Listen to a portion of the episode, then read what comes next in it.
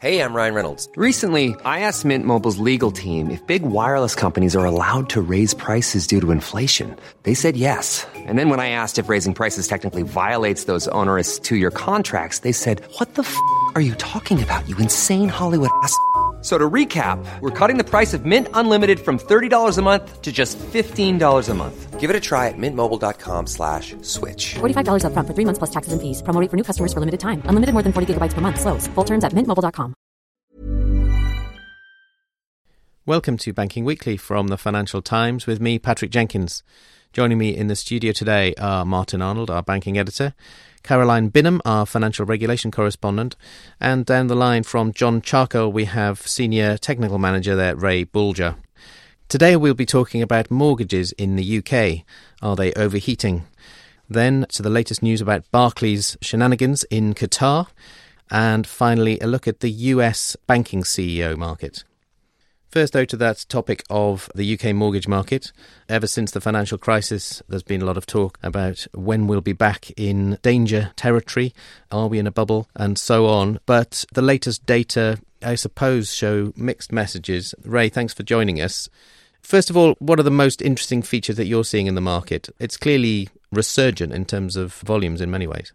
Well, that's right, but in particular, that's happening in the remortgage market purchase business is picking up now after being relatively weak in the latter part of last year and early this year, but remortgage activity is picking up much more strongly. For example, the um, August mortgage approval numbers for remortgages just announced by the Bank of England show a 29.6% year on year rise, which is the biggest rise for a long time. And so I think at last people are beginning to recognise the good rates available to remortgage and perhaps despite the fact that the first bank rate rise looks increasingly further away, finding it worthwhile to remortgage. Yeah, people are locking in for another five year stint or something. Yes, the majority of people are switching to fixed rates, and five year fixes are very popular.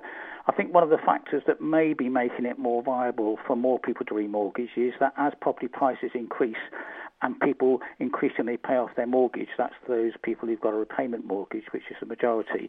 Their loan to value um, decreases, and that means they have more access to the better rates. Yeah. Now, as a journalist and a doom monger, there are things out there that seem concerning to me as well. You know, some of the boom day features coming back into mortgages, the kind of very high loan to value percentages being available, the interest only seemingly launched again by some lenders.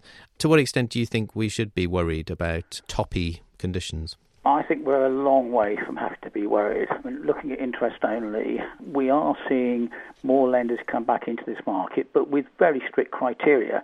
For example, RBS stroke NatWest have just come in this week, but they require clients to have a minimum income of 100,000 to even qualify. And nearly all of the lenders in that market require people to have minimum equity of well into six figures, and in some cases as much as 300,000. So the availability of interest-only mortgages is still very restricted. What about buy-to-let? Because um, that's certainly a, a very uh, lively market at the moment. Buy-to-let is certainly the biggest driver in terms of the increase in mortgage lending. Last year, buy-to-let represented 27.4 billion out of total lending of just under 204 billion, and this year it looks like showing growth of around 15%, probably going to be in the region of 31, 32 billion, and that will represent the bulk of the small increase we're likely to see in total lending. So that's certainly where the demand is.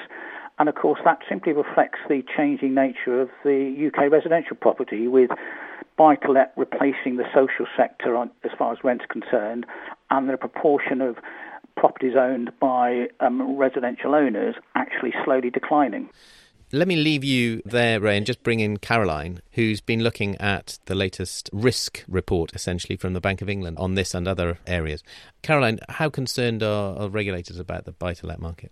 There is certainly a concern from the Bank of England, and in last week's outlook from the Financial Policy Committee, they flagged particularly buy to let as one of the items on their radar of things generally to be concerned about. And there's a few reasons for this. As Ray said, buy to let as a proportion of the mortgage market has risen exponentially, particularly since the financial crisis. And one of the reasons for this is obviously that house prices are outpacing income, and therefore more people are driven towards the buy to let market. Also, we've got rising pressure on supply as well, and policymakers are concerned that buy to let can exacerbate that. So, their general concern is one that buy to let amplifies booms and busts, and it also puts pressure on owner occupiers perhaps to take on even larger loans. In terms of where the risks are for lenders, I think the Bank of England is a little bit more sanguine. They did use quite a large fall in house prices in last year's stress test of banks' balance sheets, and they found that really the banking system was quite resilient to a 35% fall in house prices. So for the moment, it's on their radar. But I think also the thing to remember is that they're very cognizant that George Osborne in July's budget had already moved to dampen the buy to let sector by announcing that there'd be a gradual phasing out of tax relief on mortgage interest payments. If I could just come back to you, Ray, for a final comment. Do you think the Bank of England has struck the right tone with cautiously uh, concerned about the state of that market? Yes, I do. I would find it hard to argue with many of their comments. And I think one of the points they make, which is very relevant, is the fact that because the residential market is regulated. They've got lots of data about regulated mortgages, but they have relatively little data about buy to let mortgages. So, one of the things they're keen to do is to get more data before they actually do decide whether to impose any restrictions. But I think it's almost certain the Chancellor will hand that power over to the FPC next year, and quite likely they will use it at some stage next year. Yeah, definitely one to watch. Let's go to our second item. Now, this is a look at Barclays and the long running investigation into the crisis time capital raising that they did with Qatar, which put in 5.8 billion of fresh capital. Now, back at that time, Qatar received a 300 million or so so called fee. And for a long time since, they have been under investigation by various authorities some suspected that this may have been a bribe.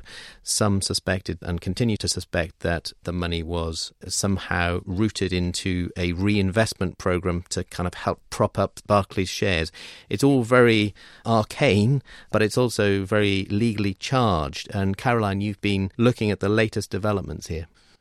This is about what was really going on at the time of Barclays' emergency cash call during the financial crisis. You'll remember that Barclays turned to Qatar in late 2008 in order to stave off any government rescue, which befell many of their UK rivals at the time. The SFO has been investigating the ins and outs of that deal for about the last two years, and that follows action by the UK regulator it has already said that it would like to fine Barclays £50 million, but the bank will be contesting those findings. What's happened is that there has been a gagging order that's been lifted by the Crown Court over the reporting and even the mere mention of a secret two day hearing in July. This was about whether key evidence in the case can be accessed by the SFO. Barclays says not, because this key material is covered by what's known as legal professional privilege. Normally, any advice that a lawyer gives to his client would be confidential, even in a criminal probe. The exception to this is what's called the fraud exception, and that's when it can be shown that lawyers were in on the alleged fraud. That's pertinent in this case just because it can be noted that two of Barclays' most senior lawyers on the deal at the time, Mark Harding and Judith Shepherd, have both been interviewed under caution by the SFO previously. It should be noted that no charges have been filed either against Mr. Harding or Miss Shepherd, or indeed any of the around 12 former Barclays employees that have been interviewed under caution so far. And you'll remember that includes Bob Diamond and John Varley, former chief executives, and Barclays itself denies wrongdoing in this matter. It's all very intricate and potentially very damaging, I suppose, and costly for Barclays. But how does today's news take us on? Does it take us any closer to a resolution?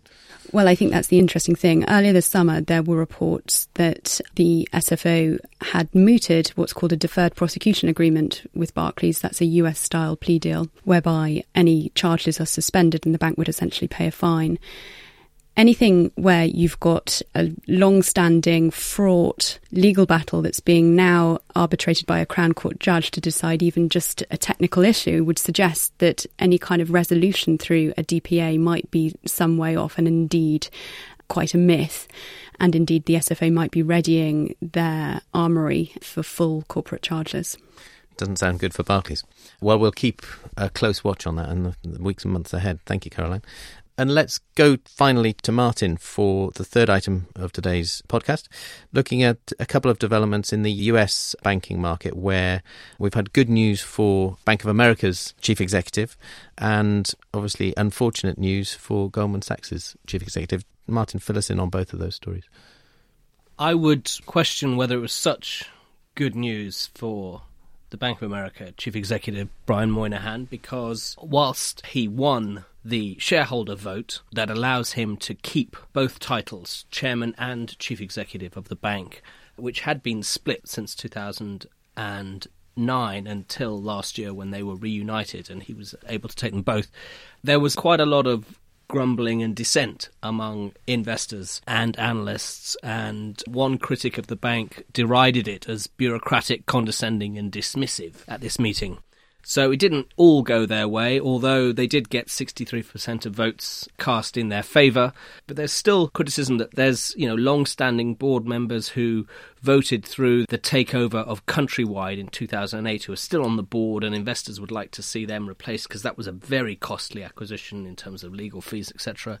And also that people are noting that, you know, Brian Moynihan, 55 years old, been in place for five years now. He's had, in that time, four CFOs and four chief risk officers and four heads of the wealth division. So there's been a lot of management turnover, and the performance of the bank hasn't been that great. So, you know, still some questions over him. At Goldman Sachs, as you mentioned, unfortunately, Lloyd Blankfein, one of the longest serving chief executives of any big bank, um, been in running Goldman Sachs for, for almost 10 years. He announced that he's got lymphoma, which is a form of cancer.